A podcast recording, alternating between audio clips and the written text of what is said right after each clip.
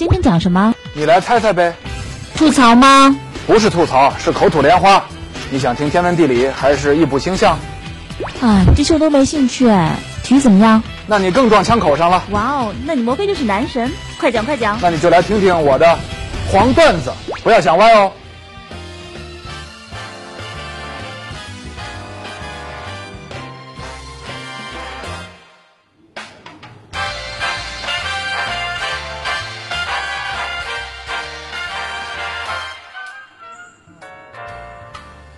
今年的九月十一号是加泰罗尼亚的国庆节，有人可能会奇怪了，这个加泰罗尼亚只是西班牙的一个地区，怎么能有国庆呢？这个加泰罗尼亚语啊叫做 Dia de Nacional de Catalonia，啊，这个说的不太地道啊，当地人的理解就是国庆。每年的这一天，这里呢都举行各种各样的纪念活动，活动当中呢也经常能看到巴萨球员和巴萨的管理层的身影。今年的集会有一百八十万人参加，其中包括巴萨的哈维、马西普和皮克。皮克呢还带着儿子去了。从前的集会啊和纪念活动啊，拉波尔塔、罗塞尔、瓜迪奥拉等人都参加过。今年呢正逢三百周年，不光有球员以私人身份参与，还有俱乐部行为。九月十三号有一场对毕尔巴鄂竞技的西甲比赛，巴萨董事会。向职业联盟申请改穿加泰罗尼亚地区区旗颜色的，还有这个图案一样的这个球衣，什么颜色？就是呃红黄相间，红黄剑条衫。职业联盟呢同意了，这场比赛呢在诺坎普举行。看台上呢还出现了一个巨大的条幅，上面写着“一七一四到二零一四”，整整三百年了。三百年前的这一天，就是一七一四年的九月十一号，巴塞罗那城陷落。这个节日呢，就是这么来的。具体过程呢，从前咱们在节目当中啊也讲过。这个节日呢，起初是起到了宣扬加泰罗尼亚文化的作用。弗朗哥时期呢，一度给废除了。一九八零年又恢复了。最近一些年呢，一些加泰罗尼亚人经常借这个机会表达独立的呼声，高呼独立口号。今年哈维、皮克等人的参与。还有身穿特殊球衣的举动，体现出巴萨跟加泰罗尼亚民族主义的紧密结合。这种情况呢，在世界足坛很少见，在巴塞罗那呢，则是顺理成章，是历史和现实、足球和政治、妥协与抗争等等众多因素决定的。今天啊，咱们就讲讲两位巴萨的主席，他们都跟加泰罗尼亚的民族主义和独立运动有关，看看他们在大的时代背景下经历了什么，选择了什么，啊，得到了什么。也许呢，从中可以看到这个巴萨和加泰罗尼亚民族主义的一些关系。本节目由哈尔滨啤酒首席赞助播出，哈尔滨啤酒一起 happy。首先要说的是巴萨的创始人，先后五次担任巴萨主席的甘博。甘博代表了巴萨在创立初期本土化与国际化的结合。这两者呢，看着是有些矛盾啊，本土化和国际化。但是呢，在甘博身上，在他领导巴萨的过程当中，哎，天衣无缝的融合在一起。巴萨天生就有浓厚的国际化色彩。史上第一次会议有十二个人参加，其中六个人是外国人。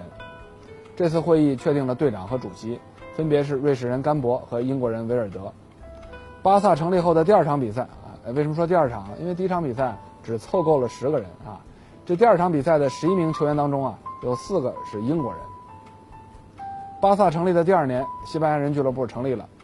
这家俱乐部在自己的会章里边明确宣布：我们创建这家俱乐部，就是要同巴萨的外国人竞争。你看，可见当时啊，在西班牙人眼里边，这巴萨是外国人的俱乐部，国际化吧。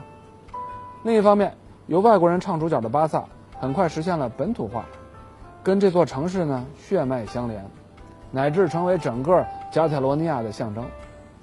俱乐部的名称就是 FC 巴塞罗那。成立后呢，甘博立刻到这个市政府啊注册，因为他担心其他球会会抢先使用巴塞罗那这个城市的名字。成立两周之后呢，巴萨决定将巴塞罗那的市徽用作队徽。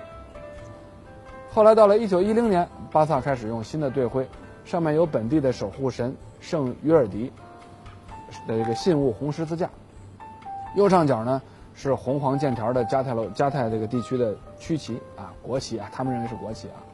此后呢，经历了多次的微调，一直用到现在。更重要的是，甘博构想了巴萨的使命，要成为一家支持加泰罗尼亚的俱乐部，积极为乡土服务。所以呢，巴萨积极参与政治活动，维护和争取本民族的权利，具体包括支持联邦自治和支持申办奥运会。如果甘博选择了认同西班牙，而不是支持加泰罗尼亚，那么以他的影响力呢，今天的巴萨很可能会是完全不同的一家俱乐部。是甘博为巴萨选择了加泰罗尼亚。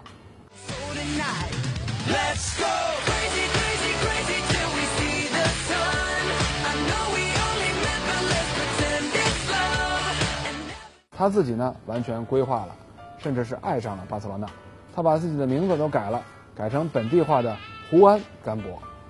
他用加泰罗尼亚文写作，在家里呢还经常讲加泰罗尼亚语。而他讲西班牙语呢，就没有那么流利。到了一九二零年代，巴萨成为了加泰罗尼亚政治与文化身份的强有力的代表和象征，并且呢，隐含了跟中央政府的对立，还有跟西班牙人的隔阂。起码当时的政府就是这么这么认为的啊，并且出台了一些打压巴萨的政策。最严厉的举动发生在一九二五年，即国歌事件，直接导致甘博的离开。本节目由哈尔滨啤酒首席赞助播出，哈尔滨啤酒一起 happy。甘博离开巴萨的这一年，一个本地的富二代加入了巴萨。十年之后呢，他当上了巴萨的主席。这个人就是苏尼奥尔。在主席任上只过了一年，内战爆发了，他前往战场探望部队，途中啊不幸遇难，年仅三十八岁。他的死给后世留下非常深远的影响。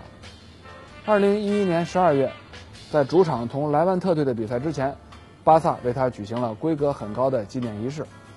主席罗塞尔率领管理层出席，包括市长在内的巴塞罗那政界全体到场。全场唱加泰罗尼亚国歌的时候呢，罗塞尔和市长也都唱了。跟甘博相比，苏尼尔首先是个政治家，其次才是足球人。咱们刚才说了，到了上个世纪的二十年代。巴萨已经成了加泰罗尼亚的象征，乃至为此呢遭到了中央政府的打压。著名的作家伯恩斯认为啊，苏尼尔在这种情况下加入巴萨，是购买了一张通向加泰罗尼亚之根的门票，标志着他已经有了自己的态度和立场，就是要跟马德里的威权主义进行斗争。苏尼奥尔很快进入了巴萨的董事会，受到了热烈的欢迎。受欢迎呢，是因为他自己的才干，也因为家族的影响力。巴萨从成立到那会儿，多数时间呢是由几个当地的经营实业的家族掌控着，其中呢最有名的是蒙塔尔家族，还有劳德家族和罗塞尔家族。苏尼奥尔创办了一份左翼的报纸，反对里维拉的独裁统治，还当上了左翼政党的领导，三次当选了国会议员。一九三五年七月，他当选巴萨主席。一九三六年七月，内战爆发，八月初，苏尼尔前往马德里附近的战场。这次行程呢，跟巴萨、跟足球都没有关系，他是要跟共和派会谈。另外一些加泰罗尼亚人呢，加入了共和派，到前线参战，其中呢，就有参加马德里保卫战的加泰罗尼亚纵队。苏尼尔要去拜访他们。在马德里附近的瓜达拉马山区，战事非常的激烈，双方控制的地盘啊，犬牙交错，你中有我，我中有你。啊，今天某个山头被你抢去，明天我又夺回来，啊。双方来回拉锯，啊，所以呢不太好分辨到底是呃呃敌战区还是我战区啊啊！苏尼尔乘坐的汽车挂着加泰罗尼亚的旗帜，而加泰罗尼亚呢当时归左翼共和派控制，非常不幸，这辆车不小心驶进了右翼国民派军队的控制区，一支长枪党武装抓住了苏尼尔一行，把他们枪杀了，他的死讯传到了巴塞罗那。很快成为左翼心目当中的英雄。内战呢，在一九三九年结束了，弗朗哥领导的右翼阵营打赢了，开始上台执政。新政府呢，发布了一份总结内战的声明，指责苏尼尔和巴萨。苏尼尔是巴萨主席，要为俱乐部的反西班牙路线负责。弗朗哥的统治一直延续到一九七五年，苏尼尔的死啊是一个禁忌的话题，他的失踪和死亡细节无人知晓。在巴萨担任主席的努涅斯等人，因为担心会导致俱乐部政治上左倾，啊，普遍选择忽视苏尼尔，好像俱乐部历史上没有过这个人。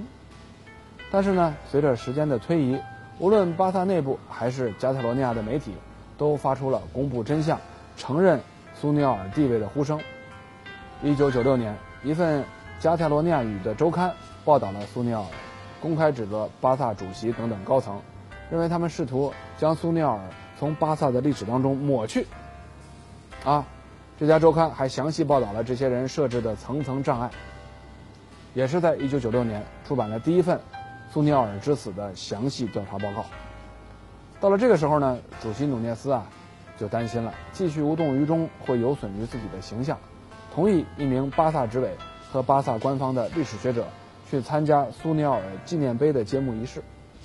一九九六年的六月四号，在瓜达拉马山区当年遇害的那个地方附近啊，举行了纪念碑的揭幕仪式，还有当地的国民卫队参加，持枪敬礼。仪式上呢，到场的加泰罗尼亚人唱起了自己的国歌。如今啊，苏尼奥尔已经成为了象征，一方面它象征着加泰罗尼亚人的抗争。为追求独立做出了牺牲，另外一方面呢，它体现了巴萨跟加泰罗尼亚融为一体的使命。二零一一年，巴萨主席罗塞尔在诺坎普为苏尼奥尔举行了纪念仪式，啊，不是单纯的缅怀和追思，有意无意地表达出了罗塞尔自己的政治倾向，即对加泰罗尼亚民族主义的认同。而且呢，这种表达方式是间接和委婉的，不激进，啊，激进的是谁啊？是。拉波尔塔，罗塞尔呢出自巴萨世家，在弗朗哥时期，从这些家族走出的领导巴萨的人啊，大多跟马德里合作，态度呢是啊服从和恭敬啊。等到民主恢复以后呢，等到加泰罗尼亚民族主义日益高涨，高涨到现在要公投独立的情况下呢，他们当年的一些做法就成了巴萨不愿提的灰色的历史。巴萨不会提当年给弗朗哥授勋，啊不会讲诺坎普啊，当年是。弗朗哥帮了大忙，才扩建到现在的规模等等。另外呢，罗塞尔的政敌和前任的拉波尔塔态度激进，支持加泰罗尼亚独立。